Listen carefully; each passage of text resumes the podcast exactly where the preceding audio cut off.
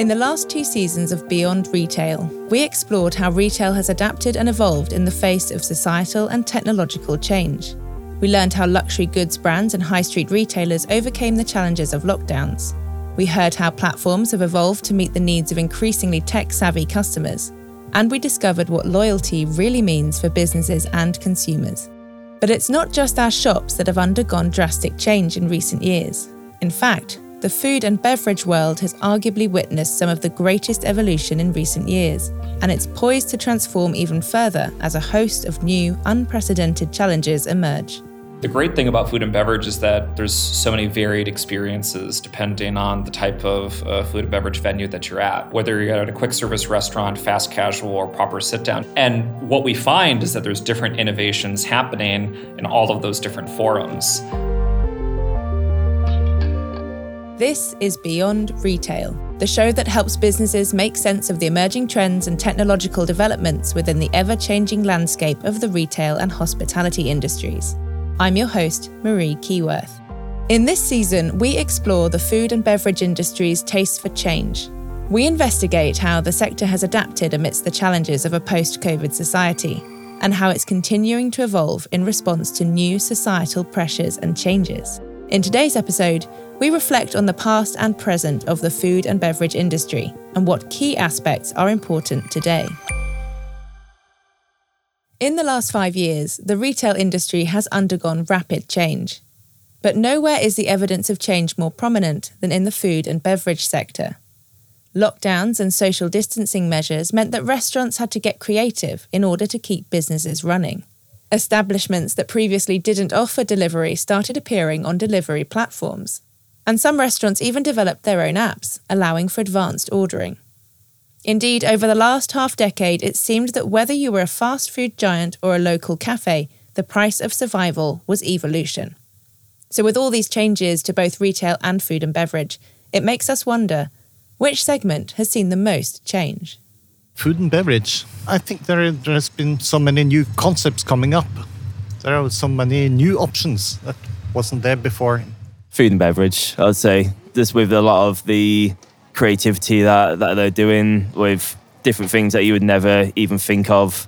Well, I work in retail, so I should say that, but I think it's food and beverage in the last couple of years. I actually think retail is struggling because there's so much online, it's hard to find innovation on the high street, whereas there's just so many more options and it's branched out so much more in the food industry. And here to help us understand how food and beverage and retail have evolved side by side is Adyen's Global Head of Unified Commerce, Brian Dammeir. So much of retail technology is about how to enable that whole journey from sort of knowing about the product, discovering the product, interacting with it, and then ultimately buying it. Food and beverage has that same journey, but it's generally very condensed wanting to eat is a very carnal thing. You're doing it with quite a bit of purpose. So, a lot of the focus of the retail experience is about the touching, the experiencing, the human touch, et cetera. And increasingly, really, what the food and beverage experience is about is about efficiency, effectiveness. How can you, as quickly as possible, get the thing that you want? Uh, and so much technology is being introduced now around speed of getting that consumer what they want. Speed is a key challenge when it comes to food and beverage. Unlike shopping for new tech or clothes, consumers don't always have the luxury of time to compare different options. The entire experience, from decision to purchase, needs to happen much more quickly because patience rarely triumphs over hunger. But speed isn't the only challenge F&B businesses have to contend with. In fact, over the last few years, the industry has faced plenty of hurdles. Retail had its transformative moment even before COVID, I would argue, where the expectation of the consumer was hey, I want to be able to buy online and pick up in store. I want to click and collect. I want to do all these things. It really took COVID to entirely change the expectation around the food and beverage experience, in particular around these digital flows. the rise of the delivery apps, for example, as well as just a general expectation that I have sort of a digital first experience with the brand more generally. And this is an entire industry that was not really focused on that. They were focused on other things, right? Quality of their menu, quality of the products, quality of training and of associates. And these are all still very important things. But especially after COVID, the expectation of the digital experiences you have with these brands really shifted. And that really varies on the experience, right? From the example we talked about, quick service restaurant, where it's almost entirely becoming digitized. But now there's almost an expectation, even in more of a high end. You know, I have an expectation now as a consumer that I'm going to have a very good human interaction with my server, but I, I want to be able to pay whenever I want at the very end. So you start seeing different tools used in different contexts. And instead of it being about eliminating the human experience, it's how can we take those people who are in the restaurant and put them towards more value adding activities that the consumer appreciates. Just as COVID prompted retail brands across the board to rethink their digital capabilities and experiences, it drove restaurants, cafes, and fast food chains to follow suit.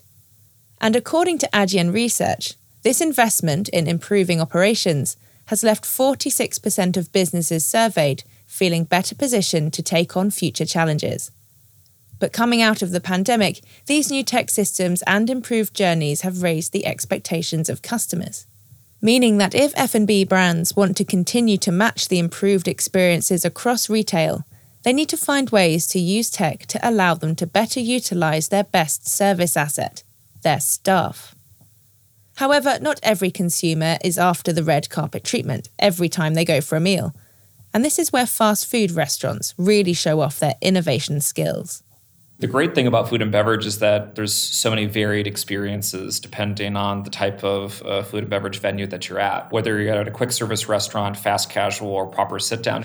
And what we find is that there's different innovations happening in all of those different forums. If we just dial in on quick service restaurant for a second, because I personally find that that's where possibly some of the most innovation is happening, a lot of it is around how do you actually reduce human interaction and speed up that very transactional experience. The two most interesting, I would say, would be kiosks as well as the drive through flow. Really, just five years ago, maybe even earlier, three years ago, your option would have been go up to the counter and you're probably going to pay with card or cash. And now you've got the confluence of kiosk, in app order ahead, in app order in restaurant, in app order through drive through. And it's all becoming a very digital experience, right? There's multiple brands where now you just identify yourself with a four digit code in the drive through, for example. Your card is automatically charged on file and it automatically connects to all of your reward experience. So, really, I think the most innovation is happening around how to make that experience more efficient, more effective, and more technological driven. And I think that's an indication of the overall trend line in the industry. And as Brian mentioned, apps and other technologies aren't just allowing customers to order and purchase food faster, they're helping food and beverage retailers recognize their patrons. This is just one of the few new expectations customers have of their favorite restaurants there's now an expectation from the consumer that they are recognized seamlessly between channels. So if I go up to the counter versus ordering in app versus drive through versus whatever flow, before the consumer was kind of okay with, okay, I get it, you kind of see me as actually three consumers across these three areas as the smartest and most tech forward brands are really combining that, the consumer is noticing. And there's really that expectation that everything ties together. I think that's a, very important element to keep in mind. Next to that, I mean, when you talk about sort of the expectation of delivery, a very important trend in the industry right now is can the consumer be convinced to actually go to that brand's app ecosystem instead of to that delivery app? And of course, both have value. The delivery apps would say, we give wide distribution, we're a one stop shop, we're an easily recognizable brand, and we bring you consumers that wouldn't normally kind of call you on the phone. And that's absolutely true.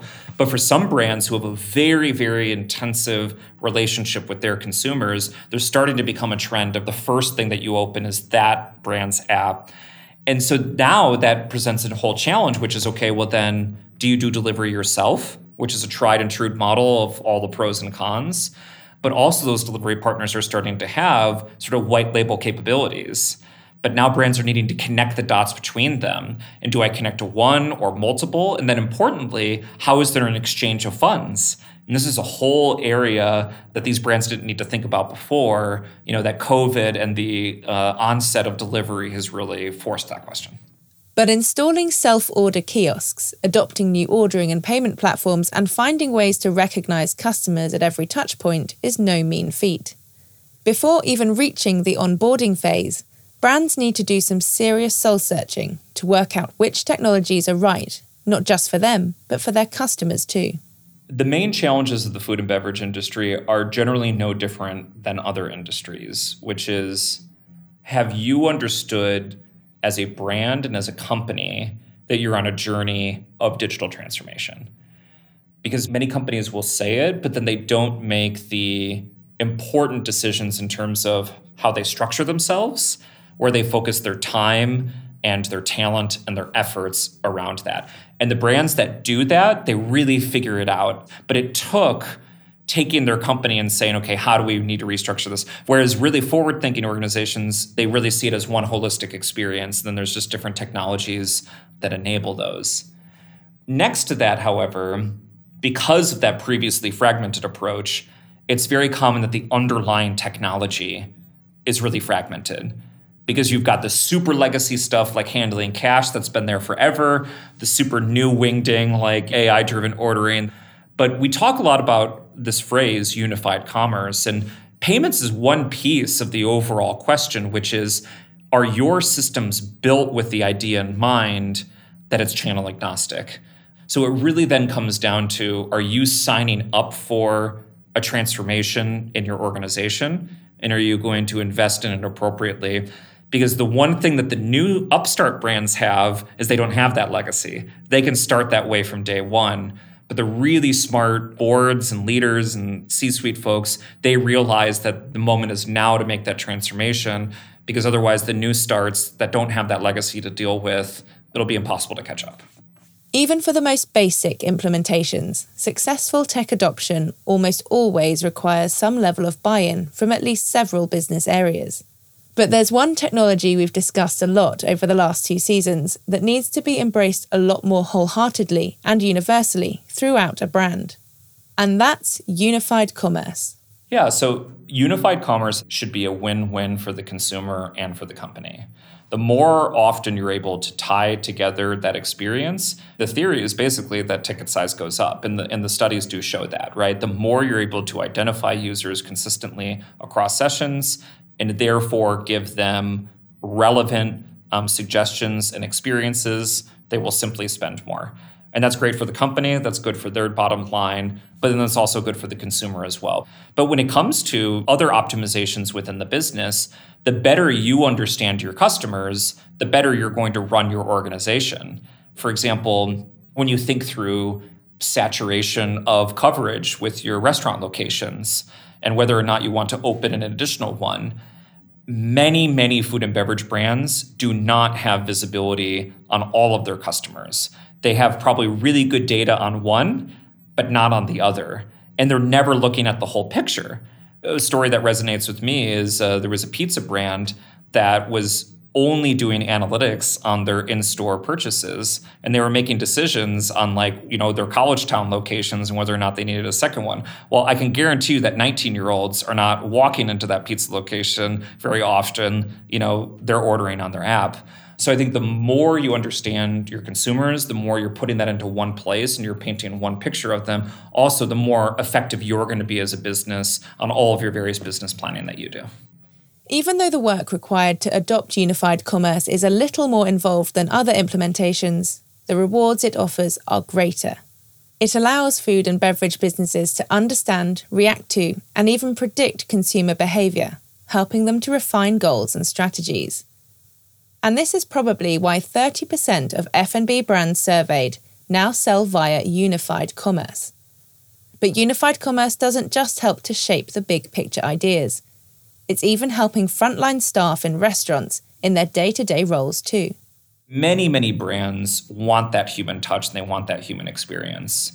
And technology can enable that. And this really comes down to are you painting a picture of that consumer? And then are you enabling to that associate the ability to have that amazing experience, right? Like it's not directly food and bed, but I'll, I'll never ever forget it. The second time I flew Emirates Airlines, the flight attendant came up to me and said, We remember from last time that you like reading the New York Times and you drink Coke Zero. So here you go, Mr. Dammeir. I'm a customer for life. And frankly, when you think of hospitality brands that are at that level, it's still few and far in between. It's your St. Regis's, it's your Emirates, it's those. And the reason why they're able to do it, going back to my previous comment, is they made the cultural decision as an organization to focus on it, but then they made the technological capabilities to do it. Because underneath that is a unified commerce systems that connects the dot, which connects to a CRM, which connects to the associate, and tells them how to make an amazing experience for that person. Unified commerce has both long term and short term applications. Over longer periods of time, it gathers data to make sense of macro trends, helping organizations understand what their next move should be. But in day to day use, it helps them recognize smaller consumer behaviors, enabling personalized experiences and recommendations. But whether you're a quick serve restaurant or a high end eating establishment, there's always a way to leverage unified commerce. Different businesses have different goals, and it's a spectrum from very human centric experiences to increasingly technological and efficient experiences. Unified commerce has a part to play across all of those, whether it's enabling the magic of that human experience on one end of the spectrum or enabling the efficiency of the experience in the other. And frankly, many brands want to straddle all of them because you've got one consumer type who wants to be in and out and another who wants to be delighted that day. And the one argument that I would make is that, you know, unified commerce has a part to play across that whole spectrum and therefore is really relevant for any brand. One area of the food and beverage industry that's undergone rapid transformation in recent years is the takeaway sector. Although the weekend takeaway has been a staple for years, over the course of the pandemic, the number of restaurants that either started offering their own delivery service or signed up to a delivery platform boomed. And in the midst of a cost of living crisis, many are still turning to the takeaway as a cheaper alternative to dining out. One person who's perfectly positioned to explain a bit more about the evolution of our beloved takeaway industry is Marketing Director for Just Eat for Business, Shane Mansfield. The takeaway market is, is very much like a lot of markets. It's had um, some unusual figures coming out around the pandemic, but generally speaking, from a trend point of view, over the last 10 years, I think it's grown by around 4 billion. So it continues to see healthy growth. I think it's looking at about 3% predicted growth this year from last year. Given all of the macro conditions we're seeing, it's always good to see. So, with the market growing by £4 billion in the last decade, and with it set to grow by another 3% over the year, what do these numbers translate to in terms of customers and orders? In 2021, Just Eat itself managed to hit the 1 billion order milestone.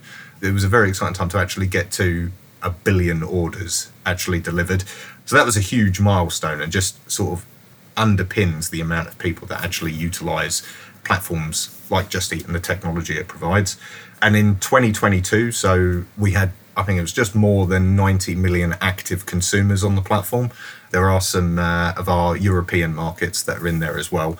But 90 million active consumers on Just Eat platforms across 2022 just kind of gives you the size and scope of, of how many people are actually on the platform and using it, and how it's become common practice to use platforms like Just Eat to really make that ordering easier. And it, it's become something that is ingrained behavior for people wanting takeaway.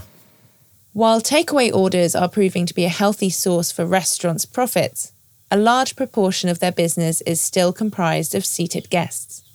So, in the wake of the pandemic disrupting consumer habits and with the nation trying their best to cope with the pressures of the cost of living crisis, what does the ratio of in restaurant versus takeaway dining look like? What we do know is that it's in the region of about 9 to 10 million people visiting restaurants every year but those people then visit for multiple occasions so that number of people will visit but they might visit a restaurant two or three times a month And that will include things like picking up coffee or breakfast and taking away versus pure eating. I think the average person visits restaurants anywhere from three to eight times a month. So that 10 million people, when you multiply it up by the number of times they visit a month and then the number of months, it, it gets quite large quite quickly. So again, what we've seen is that the restaurant partner side of the business, it's really important for us to make sure that's healthy as well because platforms such as Just Eat don't exist without a healthy restaurant partner scene. So we stay close to how they're going and, and try and support them as much as possible from a consumer side experience. Even with the boom in takeaway orders and 70% of food and beverage brands surveyed now selling via a website, it's clear that the dining in experience is here to stay. However, that's not to say that our favourite restaurants and cafes aren't going to change and adapt in order to accommodate the increase in takeaway popularity. In fact, for many food and beverage businesses, these changes have already taken place. I think it's changed over the years. I think it's been a, a, fairly dramatic change as well. And you can see that just by the way that restaurants themselves are changing their behaviors and changing how the in, in store experience exists with your delivery drivers being being funneled in maybe in different queues the rise of automation within the industry so that they can allow more people to be uh, back of house and actually deliver those fulfill those orders and then I think there is also it's also worth noting that it does change per location. So your behaviour at a um, high street or drive-through QSR will be completely different to say one you would have in a shopping centre, where actually there is a food court and there is still you know an experience and ritual of people using it as a congregation. So I think restaurants are the best indicator is to look at how the restaurants themselves have changed, and you can see in the way that they have developed their space to focus on that. And I would say, it, although it's hard to pin down those exact numbers, I think takeaway delivery is becoming much, much more important and prevalent for them. Change is happening in our restaurants. Whether it's in response to crises like the pandemic or changing consumer attitudes, the industry looks set to continue its evolution. And in the current climate, there are plenty of challenges that the food and beverage industry are looking to overcome. Whatever time period you look at, there are always challenges for delivery, for restaurants, for any type of industry or, or sector. I think right now, you hear cost of living a lot at the moment, but I think it goes beyond that. There are multiple different cost lines that are under pressure from a delivery and restaurant partner perspective and that rise of costs across that sector is related very much to supply. So there's there's a huge amount of supply issues with food and goods being able to get into the country and get to them when they need them. The cost of energy, the cost of, of running a business from um, the electricity and gas needed to actually create the food to then having the lights on in the first place and having a safe environment for your staff and obviously making sure that the staff are looked after. I think those three prongs of costs all rising at the same time, which is unprecedented in, in sort of recent years, is incredibly challenging for delivery and restaurant partners because it's one of them's difficult to overcome, but three of them at once is much more challenging. From an ESG point of view, I think that is a really interesting one actually, and I think as consumers we've all become more aware of our impact on the environment. That could be from single-use plastics to opting to go for uh, vegan food. And I think actually it's being driven by consumers and we are making more considered choices ourselves. And I think restaurant partners, if they respond to that, then I think it's something that will evolve the industry as opposed to be a, a threat to it. So that could be the rise of electronic vehicles, especially in um, urban environments where it's lots of short stops they're also seeing that change in behavior driven by consumers that are looking for you know more environmentally sound ways for their for their meals to be packaged and then also you know changing the way they eat and focusing on those non-meat alternatives so even with cost and supply chain pressures it seems one of the key driving factors for change could be consumers' own concern for environmental, social, and governance factors, or ESG for short. With that in mind, what elements will food and beverage businesses need to focus on in the future to ensure they keep in step with consumer attitudes?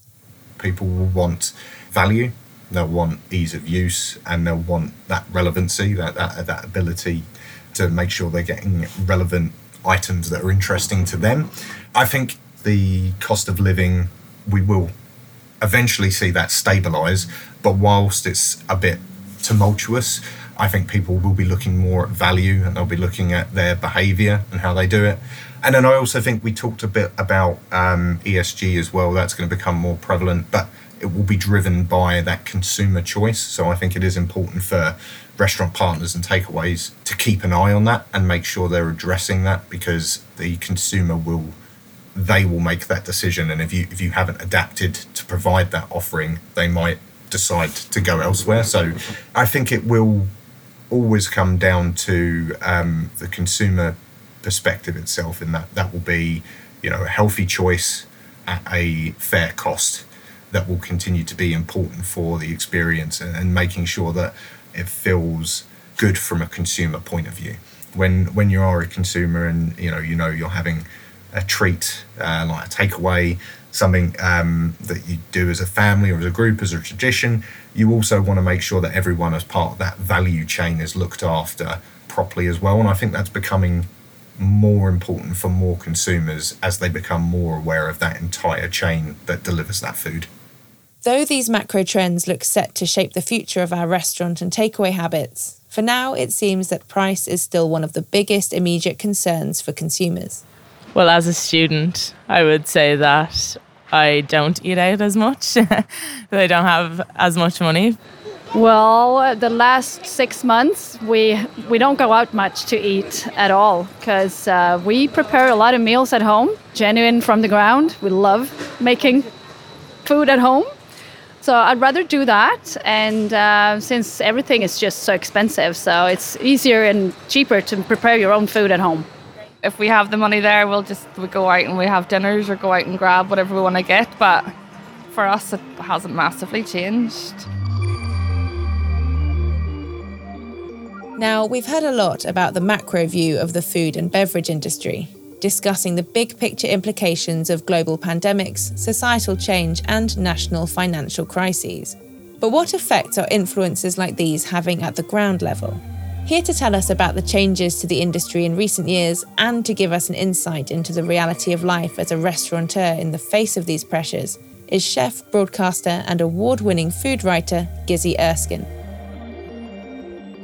there's obviously the very clear ones which have been handed to us through Brexit and COVID, which have been losing staff to go back to Europe or or further afield. I think that's been such a huge hit for us. I'd say that eight out of 10 of my problems definitely came down to staffing issues, always. When I first started, there was a different type of grit and determination that I also had. There was a definitely a different sort of side to the industry, which was far more militant. And I think that a lot of people have changed that for the better. But I also feel like there's a side to it where you're constantly managing the potential problems that could come because of this new modern outlook. And actually, I just want everyone to get involved in their job. I don't think, you know, I don't think many people want more than that if you're a, restaurant owner or even just management or whatever. You know, that's really what you want from yourself somebody who's dedicated, keen, invested, passionate, you know, all of those things. And the challenges surrounding staffing is something we'll be diving more into a little bit later in our series. But as a restaurateur, what did Gizzi find to be some of the biggest pressures in the food and beverage industry? I have had businesses in Margate, in Scotland, in Edinburgh, and in um, Birmingham. And really, specifically, what I know is the London scene. And what's really interesting is that the money seems to be going really in at the high end at the moment. I mean, all restaurants are suffering. Like, I don't think anyone is absolutely killing it at the moment. I think there are definitely people who are far more advanced and pushing ahead, but you know, it's a weird time for everyone. You know, people spending money. And the fact is that we have all had to put our prices up because of the cost of living has gone up, the cost of food has gone up, you know, the cost of transportation has gone up. It's like everything is expensive now. I mean, I was out supermarket shopping yesterday and I did a supermarket shop that I know I could have got for 35 quid that I spent about 70 pounds on. I really feel like everything sort of doubled. And I think, unfortunately, what people don't understand is that in order to make a business run, we have to run it at a 70% GP and if we don't, then the business fails. Now, that has to be accumulated from all of the back end stuff. And I don't think a lot of people really fully grasp the critical side of making the business work, as well as giving everyone the most amazing experience and amazing food and all of those things. You know, I think I was definitely, because I pulled out of my restaurants last year in March. And up to that point, I was really pushing all of my ethics, which were cooking with sustainable, local, organic, slow food ingredients, um, stuff that was giving back to regenerative agriculture, all of this stuff, all of my morals were, were definitely in all of my food. Now, there is definitely a, a way to meet both of those things. You know, now I think I was far too focused on really some of the best farmers in the in the country and real integrity. And unfortunately, that really does come with a price. And again, then you put it into your GPs, and it you know it just makes it untenable because you know for me, for one of example, was a cafe in Margate that I wanted to do traditional British food. Where I was wanted to do like a proper mixed grill. Now that's a set twenty-seven pound breakfast. You got a, a cafe next door who doesn't have the same ideas about ingredients, but has maybe better ideas about community and and understanding the space and uh, you know what people really want to be putting their money into and can afford to put their money into you know and i think sometimes it's hard to read that. Consumers have certainly felt the pinch in recent months seeing their usual supermarket shops skyrocket in price. But it can be easy to forget that the same cost hikes affect restaurant suppliers just as much as our local grocers making it difficult for restaurants to balance quality, sustainability, and affordability. However, it could be a challenge worth tackling, especially as Adyen's research has shown that 66% of respondents say they'd be willing to spend more at restaurants with good sustainability credentials. So, what needs to change in order for restaurants to deliver the standards of food consumers are asking for? One of the things I, I would have liked to have said coming straight out of COVID and Brexit would be there'd be some amazing properties that were really affordable. But from what I understand at the moment, it's still that hard. Like even for landlords, it's really hard. I feel like the sort of question should go out to landlords over anyone, which is landlords should be more open minded than they are, I guess. And we should be able to give better prices, better holidays, better breaks, all of those sort of base structures, which would allow the restaurants to flourish. Because, you know, I've seen uh, sites that have had two or three restaurants over the last three years, and you think that's not working probably because of the base ground rental level. It would be nice to find a, a space within that that work for everyone. The the thing that's going to make restaurants move just full stop are affordable rates, affordable rents, affordable food, good quality staff, and great quality cooking. You know, those are the five key things that are going to make anything successful. Rents have long been regarded as a pressure for all businesses, not just restaurants, and it's something we've heard before on Beyond Retail. Because affordable rents don't just keep the overheads down for existing restaurants, they encourage new, local businesses to set up shop closer to home, which can help revive high streets, support local economies, and foster a stronger community. And this is something that Gizzi is already seeing happen the thing that has been really positive over the last few years is people being more confident with their local area. You know, for a long time, businesses were really pushing for getting into the West End or getting into so- uh, Shoreditch or Soho. Like that's kind of always been the restaurant ambition.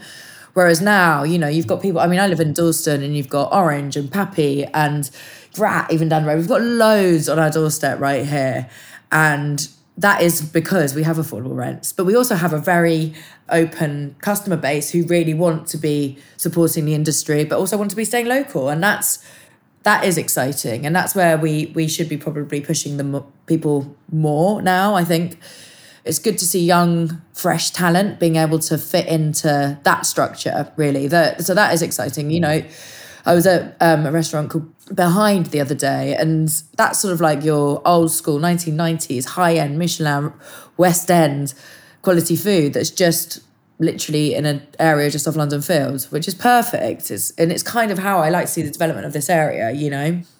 Over the course of this episode, our guests have given us an insight into the challenges and circumstances that have shaped the food and beverage industry in recent years. And as with the different sectors of retail we've explored in previous seasons, it's clear that food and beverage is more than resilient enough to continue to evolve and grow as trends and pressures change. We've heard how unified commerce is poised to deliver customized and relevant journeys to both restaurant and takeaway diners. How businesses are more easily able to take advantage of delivery platforms to appeal to a rapidly expanding user base. And how new restaurants have an opportunity to avoid the high business rates associated with metropolitan locations by instead setting up shop more locally to meet environmentally conscious consumers. As we continue through this season, we'll learn more about how this industry is being shaped and which direction it could be heading. But before we find out what the future has in store for food and beverage retail, we'll need to take a closer and more creative look at restaurants to understand the crucial role design and space plays in our favourite eateries. A restaurant design or restaurant experience is, is about feeling. It's about what are you trying to communicate? What are you trying to make people feel? A restaurant experience, I always say, is the ultimate brand expression because you get to utilize all of the senses. You get to utilize taste, smell, touch, feel, sound. It's everything. Not many brands are able to do that. Not many industries are able to do that, to touch on all of those things. That's next time on Beyond Retail.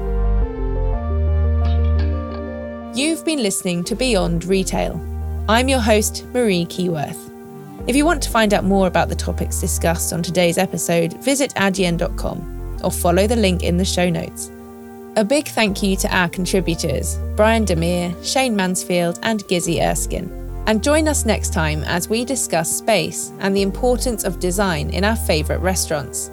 I'll see you then.